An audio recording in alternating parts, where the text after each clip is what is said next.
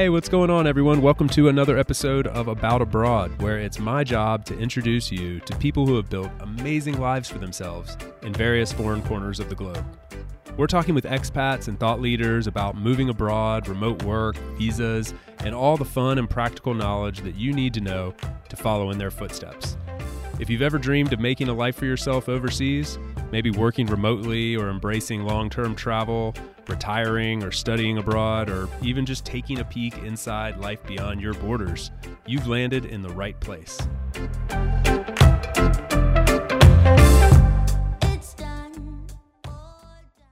This episode is brought to you in partnership with Wanderers Wealth. One of the greatest challenges and also one of the greatest opportunities for digital nomads, expats, people who are building businesses abroad is in the world of international taxes. It's not the most fun subject to talk about, but it's one of the most important and confusing that I hear about all the time from those of you in the audience. So I've had Kathy on the show before. She's the CEO of Wanderers Wealth. And afterwards, I became a customer of hers because her global tax strategy strategy design course is incredible. It literally walks you through all the steps that you need to take in order to take advantage of the international tax system that is set up to actually help those of us that are living this international lifestyle. So it's highly recommended. You can find the link in the show notes for her global tax strategy design course. Check it out and let me know what you think.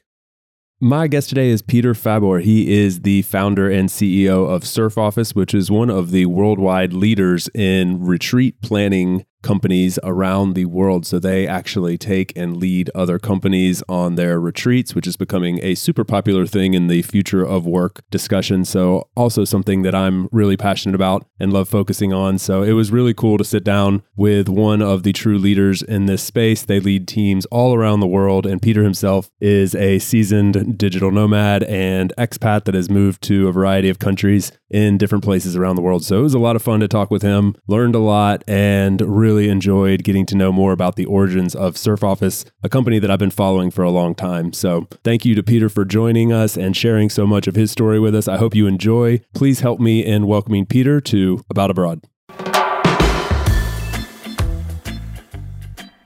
So you're currently where? You're on vacation, right? You're taking some time away? Yeah, staying in a, a little Eastern Europe country called Moldova, because that from that's where, where my wife is from, and we are visiting the family here, and I'm working from the countryside using the mobile Moldavian data. Nice. You're so you're tethered to your mobile device for this call, then, huh? Yeah, I just bought. It's extremely cheap, by the way. Here, like if anyone is considering to visit Moldova and work from here, I just bought uh, 60 gigs of data for four euros at the airport, and it's super fast. We have this interview using the Zoom. We are recording the podcast, and and it works without any any problem. So, I, from my experience, is the fastest and cheapest mobile data, I, or let's say the value for money, what I experienced in in Europe working remotely. That's insane. I always get people asking me, like, I occasionally work from my camper van, and generally like getting out into like kind of the off the beaten track, I guess you'd say, into some like pretty rural areas and can work. And I've even actually recorded a couple podcast episodes tethered to a mobile device do, doing exactly that. And it kind of blows my mind how fast it is. And then I'm able to do it from like pretty much anywhere. And I won't say in the world because I haven't traveled all around the world, but at least anywhere in Europe, I haven't really had too much, too many challenges. It's, it's pretty, it's like pretty crazy how accessible remote work is now, isn't it? Uh, for, for, how much? I'm curious because it's something I would like to try, like working remotely from a camper van. I always use camper van just for for traveling and going to serve with friends. But for how many days you can actually like stay there and work and be productive, or is it like for just a temporary work, like for five days or a few days, or you can work for camp from camper van for one or two months comfortably? What what's your experience or opinion? Yeah, I, I have a lot of respect for the people that can do like the full time camper vanning. Especially, I think I think a big difference here, a big like factor is if you're doing it alone or with a partner. You know, multiple people. It's for me, it's quite challenging having a partner and we also have a big dog in a small space and trying to be productive for a long period of time. So like a week or two weeks or something is is no problem at all. We did for some reason I can't remember if it was eight weeks or ten weeks last year, and that was way too much. Like I took a good bit of vacation in the middle of that, so I wasn't working for the whole time. But I, yeah, like it's it's great for me for a, a reset, like a change of pace. I, I get invigorated by being in a new place and the new scenery, and it really sparks the creativity. But there is a diminishing return that sets in.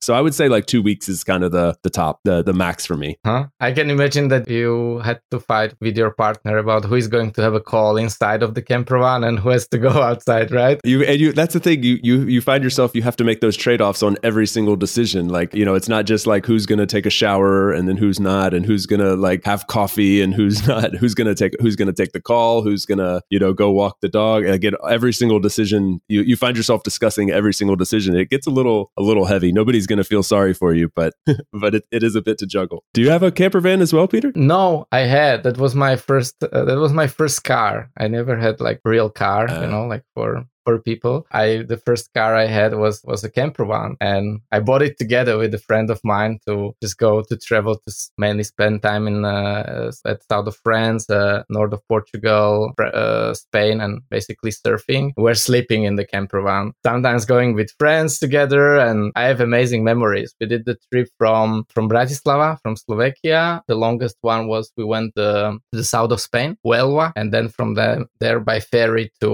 to Canary Island. So we left it there.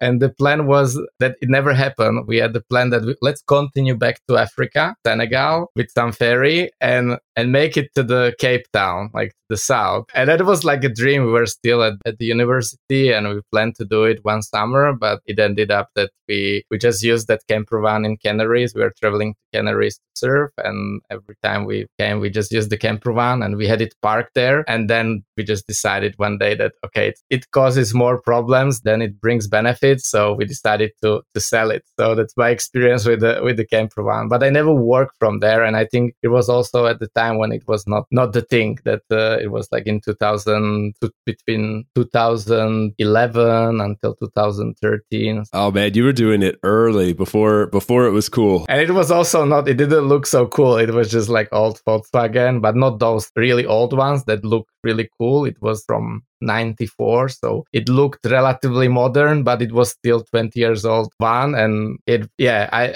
since then i have uh, also some blocker with having a car. Like i don't want to have a car because i had so many so many headaches with this camper van. Like there was always something not working. So i, I i'm kind of against the cars. That's maybe why I live in Amsterdam. That I go everywhere by bike or or by uh, by walk, and I'm using the car sharing, so I don't need to own a car. You know what? I have a like a desire to not own a car as well. One of the things that I really love about living in Europe is that I don't need a car. Like I have a camper van now, and that's a toy. It's an extra thing that helps me travel. But that's something I, I think coming from America and like like you just grow up needing a car, and I really love not having a car. And I find it really funny that that I have this camper van now because my first camper van experience sounds like it was very similar to yours. It uh, it was also a Volkswagen and it had tons of problems. I, I think I've told the story on this podcast before, but like essentially just ended up on tons of tow trucks and fell apart. Ended up getting to Ireland and selling it there. So I sold it on another island after deciding it wasn't worth it anymore. And and anyway, I mean, it was just it was just a disaster, a bit of a disaster, but but also had dreams of doing these like long cross cross continent camper vans trips, and that one driving to the southern tip of Africa would be completely epic. Do you know anybody that's actually done that? Not really. No. Maybe there are some people like doing it as an adventure expedition, but we the way how we traveled was that that's what I loved about traveling with camper van that we didn't have a plan. Maybe we had the plan that we knew what is the end destination, but we didn't really know exactly how to get there, and we didn't have plan that okay we need to stay three days here and five days in San Sebastian and three days in Bilbao. No, we were just like oh we like it here, we like Biarritz, let's stay here for for more days, you know, and this is how you travel travel. And I think when you go to Cape Town,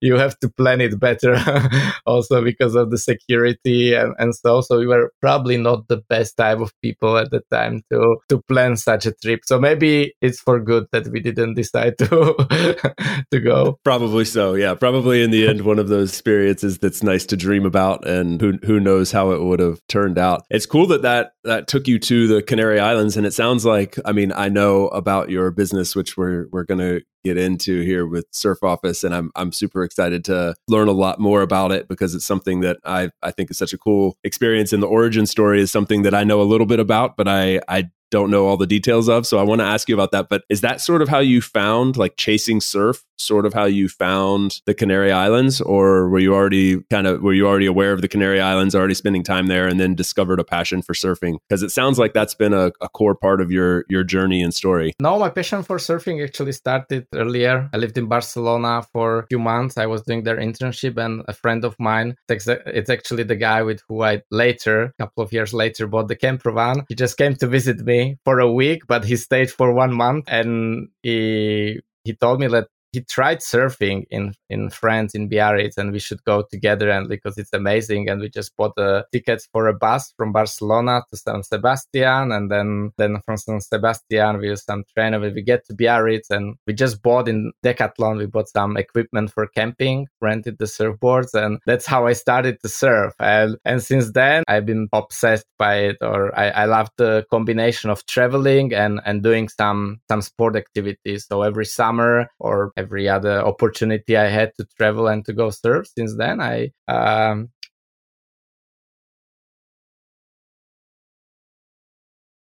then Canary Islands because they are the place where you can go to surf during the winter and the weather is still very nice and that's that's exactly the the place where you want to be during the winter if you if you like surfing in Europe. Or you can go somewhere else to Mexico or Bali or Morocco but in Europe that's that's the place to be during the winter. Yeah I've I've fallen in love with kind of spending my spending at least like a part of my winter in in the Canary Islands. It's, it's just an awesome place. I'm fascinated by like the different terrain. Like you can be on these tiny islands that you can drive drive across in like an hour and see like volcanoes and like like volcanic mountains that are like look like Mordor and like green lush hills and and cliffs and then beautiful water and waves and beaches and it's like I don't know it's just they're, they're a crazy set of islands with with so much to offer. I, I agree. Which one which one is your favorite? Uh I mean I've visited so far I've visited three Tenerife, Gran Canaria and La Palma. And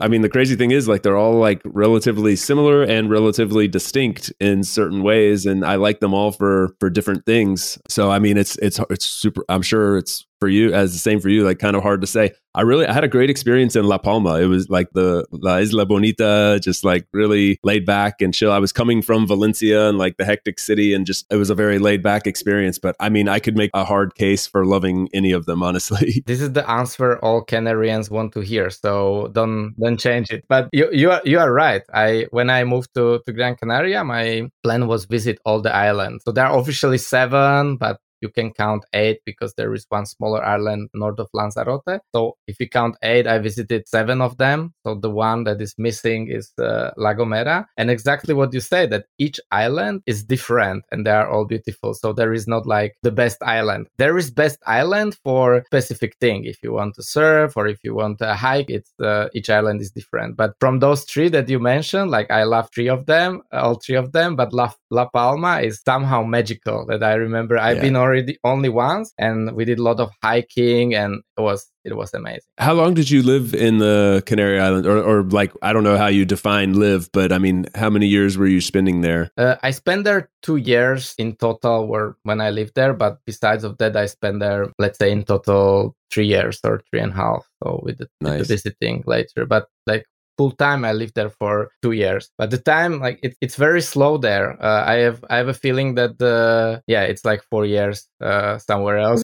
There's like a, t- a canary island time warp that we enter. It does slow down. I think it's great when you are older and you have family with kids. I think it's amazing place to to live and spend more time. But i moved there when i was i think 28 27 28 and it was a bit slow for me you know? Yeah yeah yeah. It's it's a chill mindset. You have to go there with the with the right idea about like what you want. And, and so what i find really interesting if i understand it correctly and i'll probably just ask you to like just tell the story but like it sounds like you were there in gran canaria i believe and wanted to wanted to have some place to work and surf and thus surf office was born. Is that more or less correct? Yeah the more or less uh, more or less you are right. Tell the story better than me. I shouldn't have even tried to paraphrase.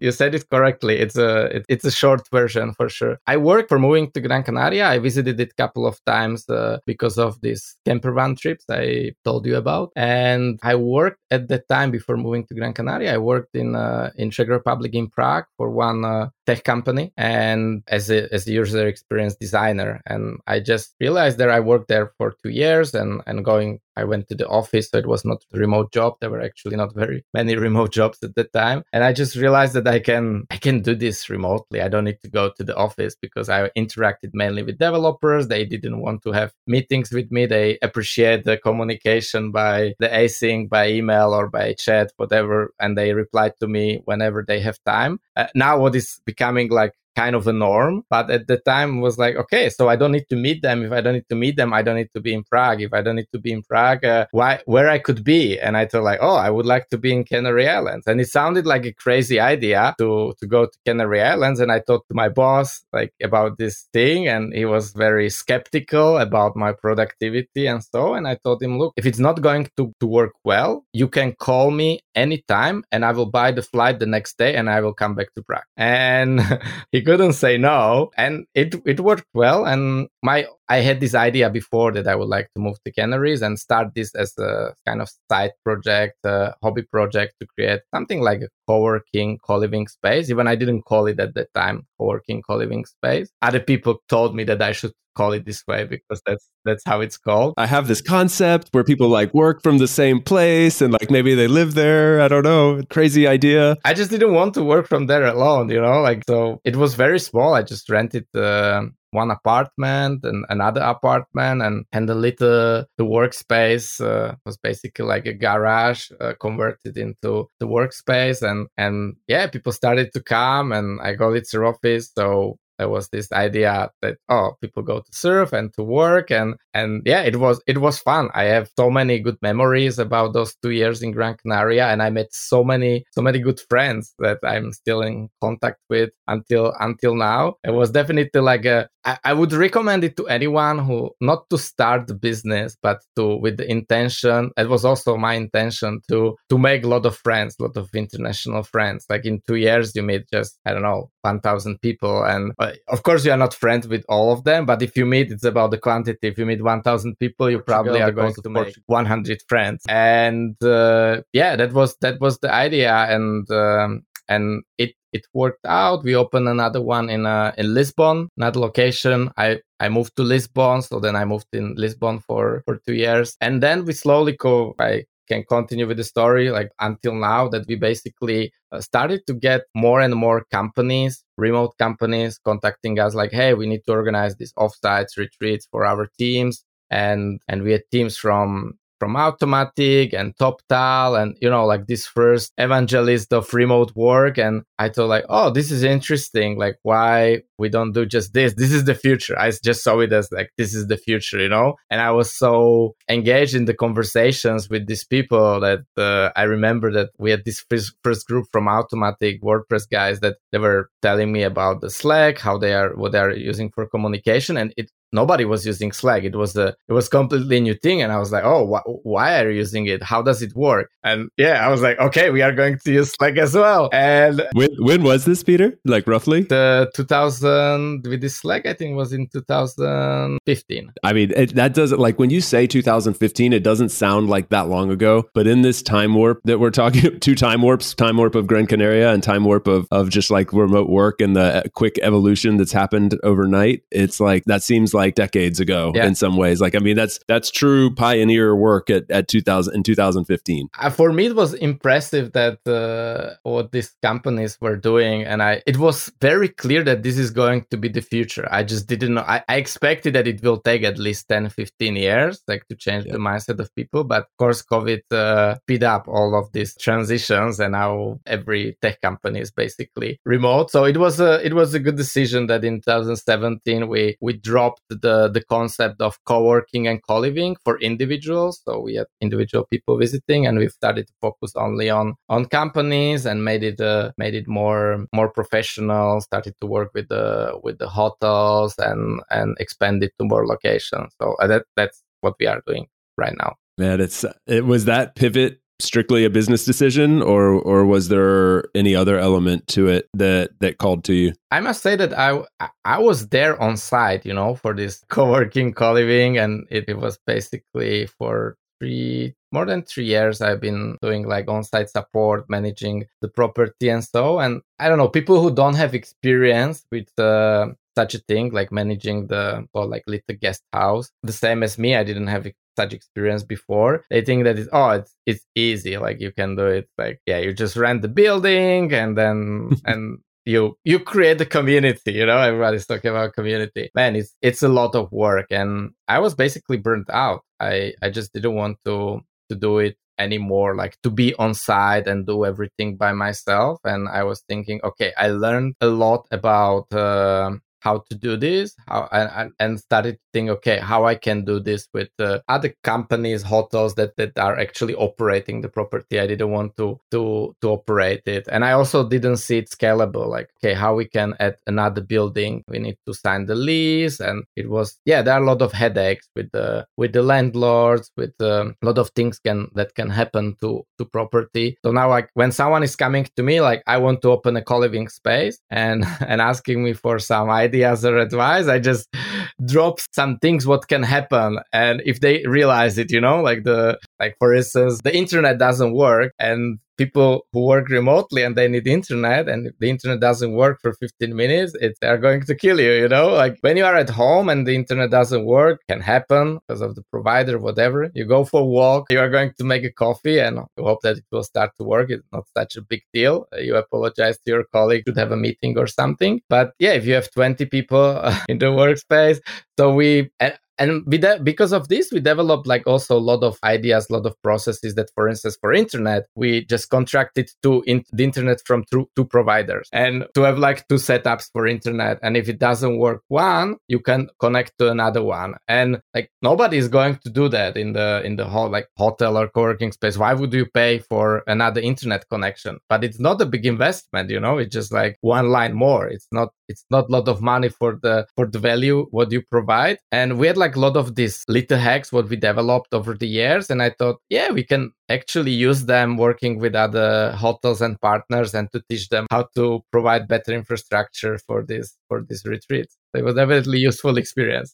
I was reading actually one of your articles you wrote about like like kind of coaching facilities on how to be retreat ready like how to you know kind of prep themselves for being able to accept you know companies that want to come do their offsites there. Because i agree with you. Like i think you know you were saying this years ago like this is the future. And and i believe that future has arrived and that the offsite the team retreat this is kind of like the the return to office. This is this is like a core part of how these distributed teams of all nature are going to build team culture and camaraderie and and push big ideas forward. So that that future has arrived now. And there are a lot of people, individuals, companies out there and, and venues included in that that are wanting a piece of that pie, right? Mm-hmm. And saying, yeah, we can do that. You know, we we do we cater to this type of company all the time. Sure, we can cater to team offsites and team retreats and things like that. And the truth is, is like a lot of venues aren't really set up for this, no. and that there's not a lot of expertise often in in running these things well. Is that fair to say in your opinion? Absolutely. That's our biggest struggle to find the right venues and not only it's almost impossible to find the venues with the right setup and everything everything what we expect uh, from the venue to host uh, offsite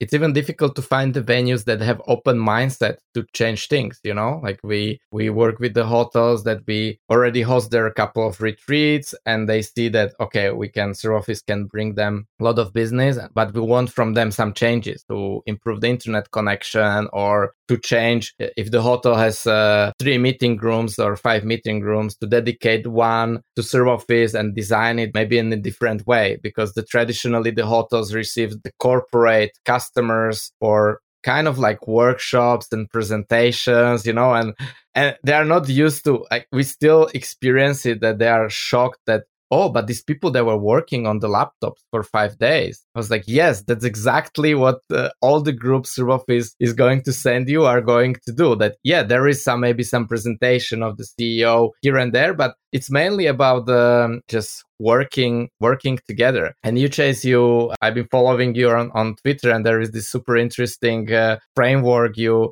you came with like how to divide the time during the retreat between the activities that are work related and not work related and we have been seeing uh, huge shift from companies that came for retreat just uh, you know to have some presentations and uh, kind of like workshops. And because they realize that they can do it async they can do it on on google docs or on slack or on zoom. And it's like you don't want to waste that precious time during the retreat. And they I, we see a huge shift that the companies are doing more like a team building but more like focus like how to create the environment for employees that they can just like chat together about whatever they end up, and they end up talking about the work on and their projects. And it can be work so that you need like some work setup where you are just with the laptop like in the co-working space but you can interrupt other people and some others join and start to talk about something. Or yeah just going for a walk together and and chat. And this is like way more important than like having some presentation and the projector you know and and this type of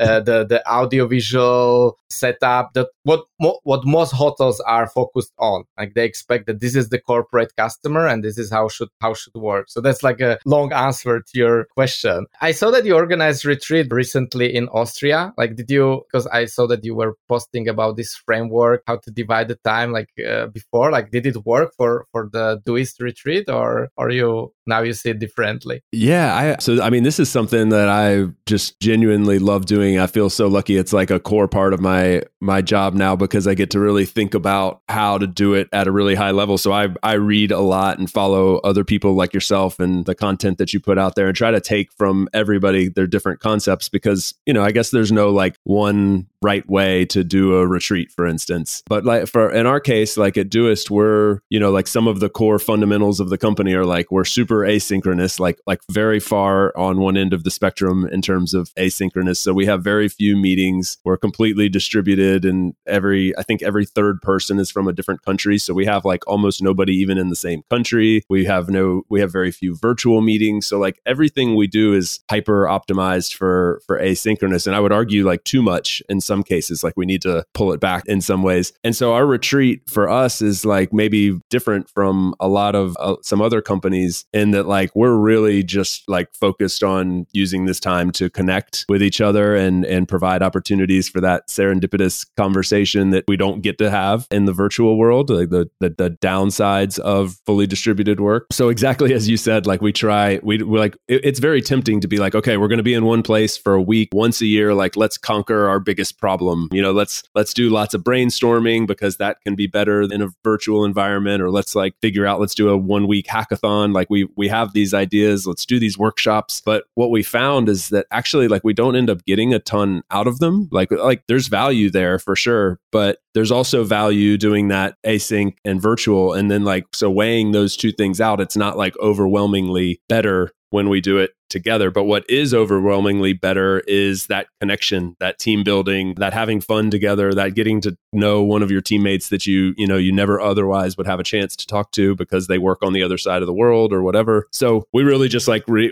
optimized everything for for that experience and then like sprinkle in some work here and there. And I get it. That's not going to work for everybody. Like a lot of people would say that's crazy. It's a waste of money. You got you you got everybody together. Like you got to get something out of it. And mm-hmm, I, I mm-hmm. think we do. But yeah, that's been the the way that we've that it's it's worked out for us. Um, I, we had a blast. We went to like a small. We rented a small village in the Austrian Alps and just hung out in the Alps and did a bunch of mountain activities, hiking and paddleboarding, and all, went all in on like costumes and traditional lederhosen and stuff, and just got a just had fun and and enjoyed spending some time together. I saw some pictures. It, it looked amazing. 100% agree with you. It's also like I see the evolution with our own Surf Office retreats because we are we're also remote team in some way, very similar to to Doist what you described that uh, basically every person is from a different country. So we are not we are 17 people and i don't think wow. there are more than two people from the same nationality. So it's like really like a interesting mix. And maybe it's coming from me but i believe that there are more people in the team as well who don't like the meetings and and push the the async communication. So we don't have very many meetings. Like we have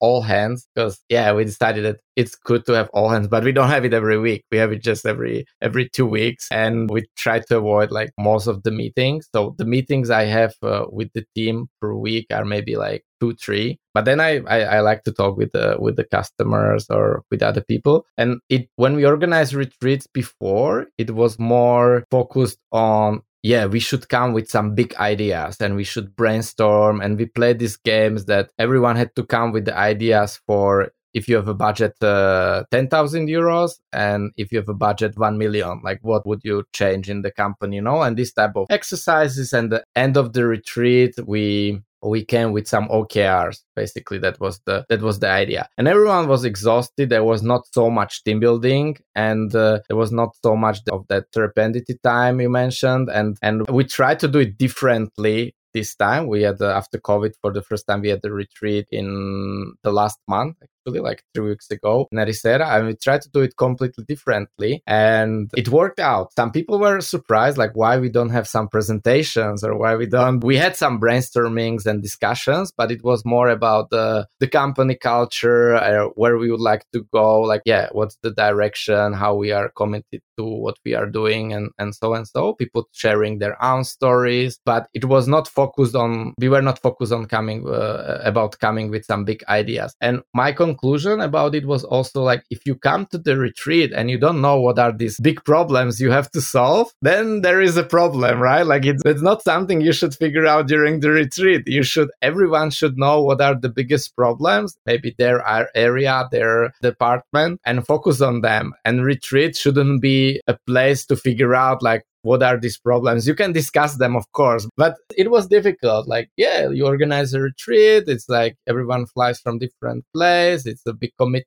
time commitment for everyone. It costs a lot of money. You have the internal pressure to to do some important work but actually it's not so important. Important is to to focus on that team bonding. Yeah yeah, I, I, find it really funny because it's like, it, well, what can happen is, is you can start to think of that week. Let's say you even do it more than most companies, and you do quarterly offsites or retreats. You can start to think of that week as like that's our get shit done week. That's when we really tackle things. And then what does that turn the other eleven weeks in the quarter into? You know, I think it should be inverted, and we should be optimizing the work for those eleven weeks per quarter that you're getting a lot done, and then that one week where you get to fill in the gaps. And and so I've seen that happen. You know, where where it says, "Oh, we'll we'll tackle that at the offsite," and it's like, "Well, the offsite's in four weeks. Like, why why don't we tackle it right now?" And that's one thing that I will push back on with people sometimes when they're talking about these strategies. Is like, you know, I I do get that you can get stuff done during that time, but I will I don't I just am always worried when I start to hear my team say, "Oh, well, we'll we'll tackle that when we get to the retreat." And I, no, no, no, no, because we don't want to show up to the retreat and start figuring stuff out then. So yeah. But on the other hand, I see this working like if you want to focus on some problem and brainstorm this is great for uh, smaller retreats, like team retreats of departments or functional areas of the company. Then it's great. You you decide that you want to you're joined with the marketing team and and you want to decide like okay, what are our customer acquisition channels and what we want to optimize, what channels we want to add, and and this type this type of like brainstorming, it's great to do during the retreat. But when you are meeting the whole company, it can be a waste of time to do this type of work. We'll be right back to the show after a quick break for a note from our sponsor. This season is brought to you by my good friends over at Insured Nomads. They're the absolute best in the business when it comes to providing health, travel, and medical insurance for nomads, expats, and really just all forms of world travelers. I know insurance is often something that's overlooked when we're fantasizing about traveling the world, but it's absolutely necessity that we address this because often the policy you have in your home country isn't going to cover you while you're abroad. And it's also a requirement, as a lot of people may not realize, to actually buy private travel or expat insurance, as it's called sometimes, to obtain a visa or even enter certain countries. So, fortunately, there are companies like Insured Nomads to help us with this. Not only do they have excellent coverage and great prices, but they're also providing a first class experience with additional perks and best in class technology via their app. It's a it's an amazing experience. I can't recommend it enough. Now, this is a company that was built by world travelers for world travelers. So, they know what it's like to find yourself in a difficult medical situation abroad and they want to keep you from having that same bad experience. So the next time you're planning a trip abroad, whether it's for a week or a lifetime, check out Insured Nomads via the link in the show notes. If you've made it this far into the episode and you're still enjoying yourself, then I would love to ask a quick favor. Open up the app that you're using to listen to this podcast and leave a quick review. You can do this in Spotify, Apple Podcasts, and really just about any platform that allows podcast listening now. If you can't find that in the interface of the app, then scroll down in the show notes and find ratethispodcast.com slash about abroad, and you should be able to leave it from there. Thanks so much, guys. We really appreciate it and hope you enjoy the rest of the show. Actually, I think that would be an interesting segue. I would love to for, to illustrate this for somebody listening who's you know now got a general idea of what you guys do, and and they they agree with us that you and I you know that retreats are awesome and they should be a core part of how any kind of remote distributed team is is functioning. But how might Surf Office insert themselves into this if you know I'm company X and I okay great I want to start doing offsites and retreats. Surf Office, what do I do? How do, how do you how do they engage with you and, and what does that process look like and and what value are you adding? There is interesting interesting journey that I thought like, oh, retreat. This is something what any company need, right? Like you you meet somewhere, you have like a focus time for your employees and team bonding and so and so. And then I realized that not every company needs that. Remote companies need that, and we don't need to reach out to them because they reach out to us. So if you need it, you will find Surf Office. Like I had a call with one customer this week, and she she told me that uh, yeah, I I want to organize retreat by myself, and I was just like googling a lot of different things and Surf Office popped up everywhere. So yeah, I decided to I decided to contact you. We create a lot of content for companies. So this is also like our strategy or approach. We build a lot of content about how to organize a company retreat. And there are all these little nuances you you are very familiar with because you organize these things in Doist. But uh, what is the right time to do it? Like how to choose the location, how to internally coordinate the best dates, you know? Like it, if you it's sounds like it's not difficult, but it's extremely difficult because a lot of people are in they want to be involved in the decision and so so we create a lot of content and our idea is that uh, we want to provide we, we, we basically provide all our know-how and if you want to organize a retreat by yourself go ahead. Uh, but we always say like yeah but if you don't want we can do it for you. And we have a lot of we have a lot of customers who who read our content our ebooks our guides and then they organize retreat by themselves and they come to us that oh can you do it the can can you do the next one for us with your office And the reason, so I'm now I'm I'm pitching like what are the pain points, like why they come to us to organize a retreat. So the pain points are basically that it takes a lot of time or to organize it. So if you are in the company you usually there is no person in the company that who is dedicated just to organize a company retreat. So you have many other responsibilities and these other responsibilities are usually more important than organizing a, a retreat. And uh, you have to prioritize you know and this retreat planning it can take something between like part-time but before the the retreat like one month it can be easily full-time and uh, you don't have basically time for anything else so that's one reason. If there are more people in the company, they can maybe divide the work and also diversify that. What if uh, you are the organizer of retreat and you are going to be sick? You know, like who who is going to do it instead of you? So that that's one thing, like saving the time. And another thing, what I think is I think is maybe even more important is that we help you to find the venues and the vendors that are that are trusted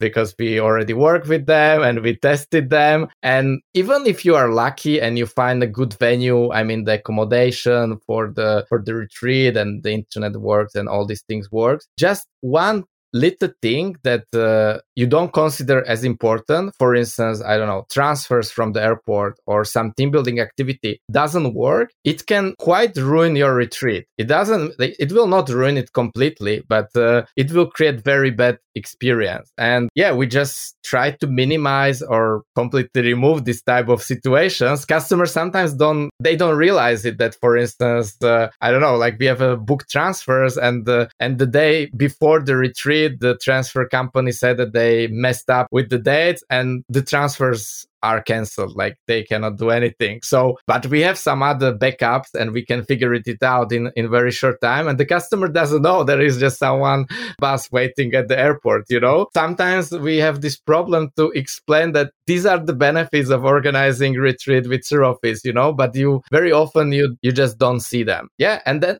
and and we basically try to focus on the infrastructure. So all the logistic related to the retreat. So we are not going to tell you what you should do during the retreat, if to focus on team bonding or organize workshops. So you can focus on this part because that's another thing what i found um, quite difficult when you organize retreat by yourself that you have to focus a lot on logistics and then you have less time to focus okay what are we going to do the first day second day? And that's that's the most important thing right? And uh, these these are more or less the the benefits of office and then for larger companies the biggest benefit uh, benefit is that it can scale because you start to organize retreats and you have more teams you have dozens or or hundreds of teams. And uh, yeah you should what you should do to build uh, some department inside of the company that is going to take care of the events is it your core activity core business? Doesn't make much sense to do it so let's work someone like Office that focuses only on on on this one thing. And how many locations are you guys in now? Because uh, as i understand it you have like an inventory of different types of venues like not just I mean, we could start at this the country and city level, maybe there, but then kind of disperse down to like the types of locations because I think that's also something that sets you apart from you know anybody could go to Marriott or Hilton or something and just you know book a book a 30 room block at the W in whatever place mm-hmm. around the world. But you're looking at unique locations I think and and the and the location of those where they are in the world but also in the venue itself correct? Yeah that's correct. Right now we have officially on the website uh, I think 26 locations but we have maybe another 30 locations that we are offering to our existing customers if they are interested in. So there is constant like testing of the new locations because and we just add them based on based on the demand. And of course there is a Pareto law that they some locations they work more and some locations they work less. Like for instance I, I always thought like oh madeira is such a cool place. I've been there many times. This is amazing location for company retreats. And i think we organized just one small team retreat there until now since we did like it was one of the first locations when we started to focus on retreats of since 2017 so for five years because it's just so difficult to get there you know? Yeah. And th- maybe that was not clear for us at the, that time but now like okay we focus on the how to get there. But even with the because when we organize retreats for larger groups because we started with like team retreats of uh, 8 10 12 people but now we organize also a lot of uh, lot of events for like 300 400 people and yeah you have to you have to go to this to these bigger hotels uh, because you cannot find like some cool alternative venue for 400 people. Even a lot of companies they think that you can you know? Like we have a lot of requests like oh we are 300 people. Can you find me something like glamping but not far from the airport? We can do full buyout but only for two nights you know? Like a lot of requirements and they literally describe something what what doesn't exist. So you need to go a bit to the compromise compromise and uh, working with the bigger hotels is actually it's a good it's a good thing. But you i don't know what's your experience but i was very surprised that it's also difficult to find these big hotels. Like it's not that oh you can go to any big hotel and uh, and organize offsite there. No like we work with um, also like bigger chains and they make they can have portfolio of 500 hotels but only let's say 10 or 15 are actually good for uh, for company retreats because of the distance from the airport the the setup of the meeting spaces. Some hotels for instance they, they don't have on-site restaurant and okay they don't offer catering. So what are you going to do with uh, i don't know 100 people? Like are you going to order with uber eats? No there is no uber eats in that location. So you you need to have a certain certain setup. So even with larger hotels, it, it is difficult. And we work like very closely with them and we research all their hotels. We visited their hotels and we know what are these like these few hotels that are good fit for offsite. So you can figure it out by yourself, but it will take you it will take a lot of time and you probably have some other things to do at your at your job. As as you and I can attest to, like these things take a, a ton of time, resources, energy, and and I think the key like the one thing that maybe gets mentioned or failed to mention in that list sometimes is like creativity. Like if this is going to be a core part of these companies' DNA, you know, if you want to do these at a really high level, you can't just go to the Hampton Inn off of I 40 and, you know, the local steakhouse and like expect people to walk away feeling invigorated. This is like maybe your once a year or twice a year, three times a year opportunity to bring people to a really cool place to, to enjoy themselves, to make it easy and convenient so that they don't leave feeling exhausted and, and, you know, tired from all the travel. You want people to be really pumped about going to these and also leave really feeling more connected to the, to their teammates, to the company, to the mission, all this stuff. And so to do that, I think it really takes a professional. Like it takes someone who who loves it and also who has the vision and the connections for for creating an awesome event. And it's not just like I, I heard somebody say, like, don't don't leave your offsite to Bob in accounting. Like Bob in accounting didn't sign up to be an offsite leader and to create an awesome event. Bob in accounting signed up to be awesome at accounting. So let him do that and then find someone that can that can do this really well for you. I've also found like it can, you know, it it, it makes sense financially as well. Like you have connections, you know where to go. You're going to cut out a lot of those extra costs that that people are going to the mistakes that they're going to make along the way. And and so I, I find that usually pays for itself you know by hiring a professional like like you guys.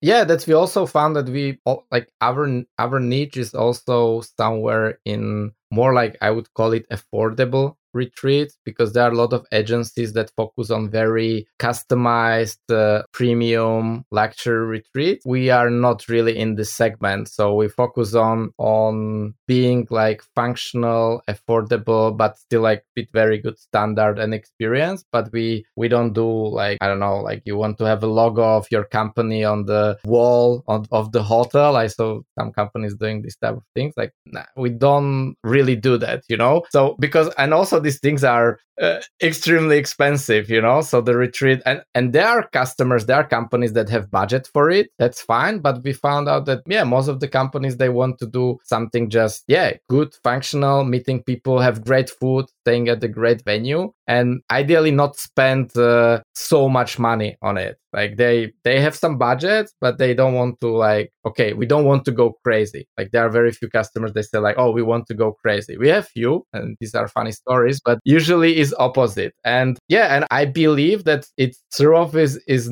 if you want to organize this type of retreat, I believe that Surf is, is not more expensive or not much more expensive than if you organize it by yourself. Because if you organize it by yourself, you are never going to get a very good rate from the hotel you run also to a lot of risk. I heard stories that for instance hotel can cancel your reservation like one week before the retreat because they they will probably not do it for a group of 100 people. But if you are a group of like 20 people and you have offsite and they get a better booking because you you booked it like eight months in advance and you get like better rate because they didn't know how many bookings they are going to have. And now they last minute they get like amazing booking for your date. Like it's it's very unprofessional but there are some hotels who are going to cancel your reservation. And because they know that you didn't book through booking.com or some platform you cannot leave them the review. You can write about it on twitter but nobody cares you know? And yeah they just they will just make more money. And uh,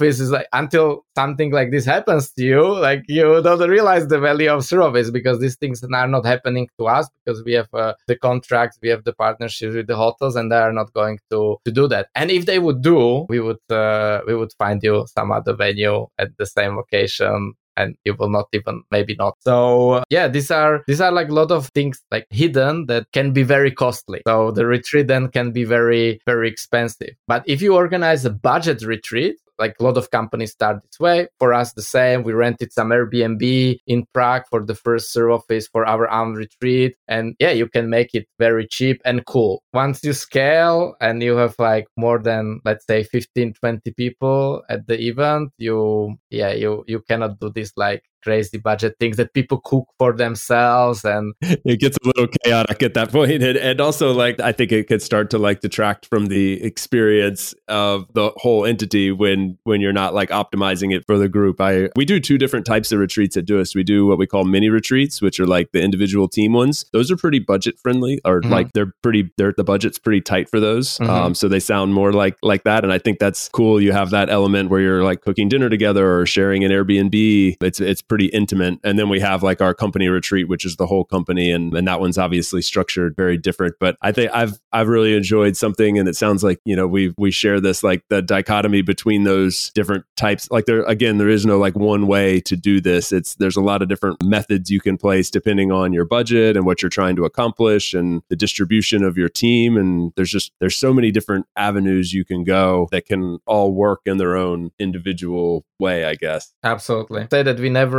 try to convince anyone like you should organize retreat with us. You know, we just place like these are the benefits, and if you understand the value, you can do it with us. But when I, for instance, talk with it happens very often that you talk with the customer and they're like, ah, but I can do this by myself, and my reaction is always like, do it do it by yourself yeah, go for and it. try it.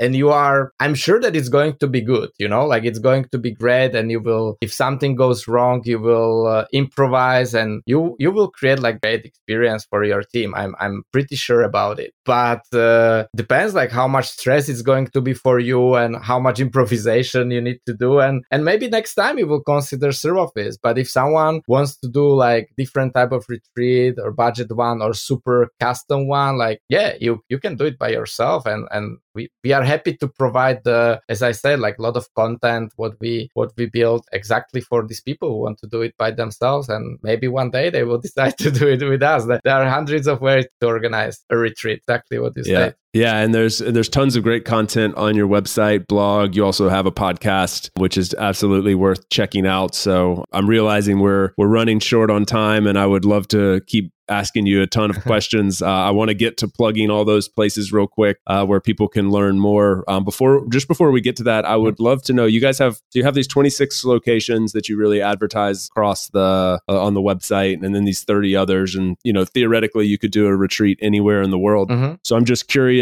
what do you feel makes a really good location for for all these people out here who are going to give this a shot on their own? You know, they're planning. I, I talk to these people every single, almost every single day now, and I'm I know you do as well that are going, yeah, uh, uh, suddenly my team's gone remote and I'm supposed to plan an offsite and I don't really know what I'm doing. So starting at just the very highest level, because I think that's what we have time for here and where mm-hmm. we'll give somebody some a jumping and a launching pad to get them started. What do you think makes for a good location a retreat? Considering where your team is located and how easy it is to get there, I would say this is the number one thing. We have a tool on the website when you go and in the the top navigation you find the resources. There is a tool called Location Finder where you can add the where your team is located, where your employees are located, how many of them are located in which location, and it will calculate you the most optimal location for your retreat or, or there are more options you you will you will get. And it's exactly designed for remote. For remote teams, we connected to the API of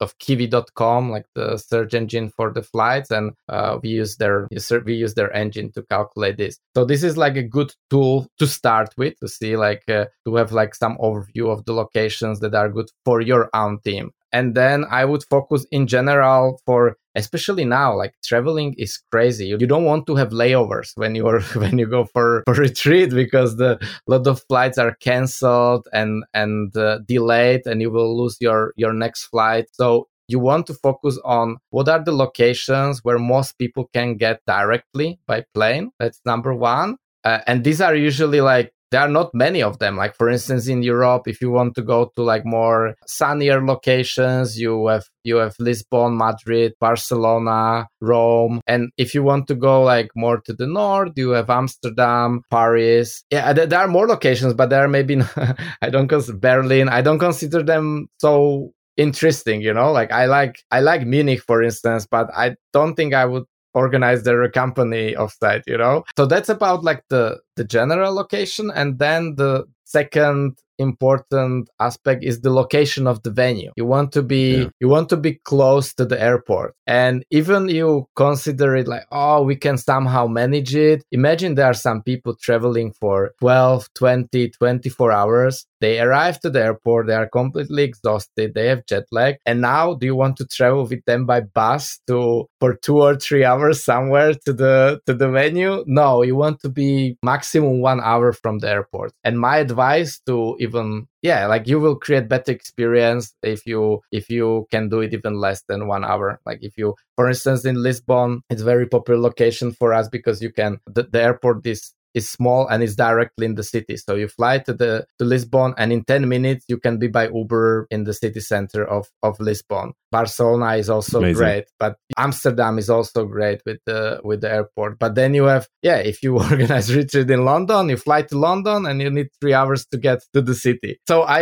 I would recommend to not focus on with location. Like that that's maybe the last piece. I would recommend not to focus on, oh, I would like to go here. No, to be more open minded and pragmatic about where you want to go. Love it super practical and as obvious as it might seem to the seasoned veteran, probably something that is it can be easily overlooked. So Thank you for sharing. I can highly recommend people go check out your website. They're interested in learning more. You have tons of free tools like the one you just mentioned, lots of great content for anybody that just is getting started in this area and looking to take a team abroad to another country. It's a it's a great place to just get started, get your feet wet and learn more. And then if you feel you need some some extra help there, the Surf Office team is there to, to lend a hand. So Peter, thank you so much. This was awesome. I wish that we had endless more time to keep nerding out on company retreats. We'll have to have to save it for another time. Where can people go learn more about you, the the website, any any other links that you think people should go to and we'll we'll also add these to the show notes. Yeah, the website is surfoffice.com. I'm quite active on on Twitter and LinkedIn.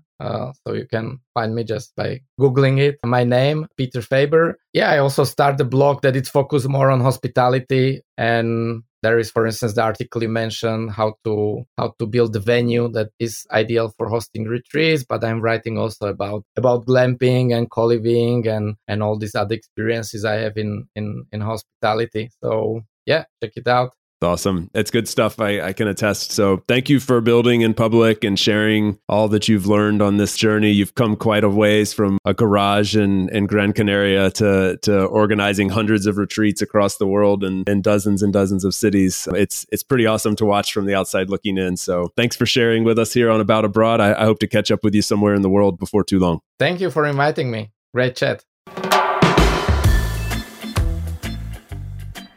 Thanks for tuning in today from wherever you are in the world. Once again, I'm Chase, and this has been another episode of About Abroad. For those of you wondering how you can best support the show, I have made it super simple for you. Just go over to the show notes of the episode that you just finished listening to and click on one of the two following links. Aboutabroad.com slash newsletter to get our monthly newsletter, no spam, guaranteed, or ratethispodcast.com slash aboutabroad, where you can quickly and easily leave a review for the show.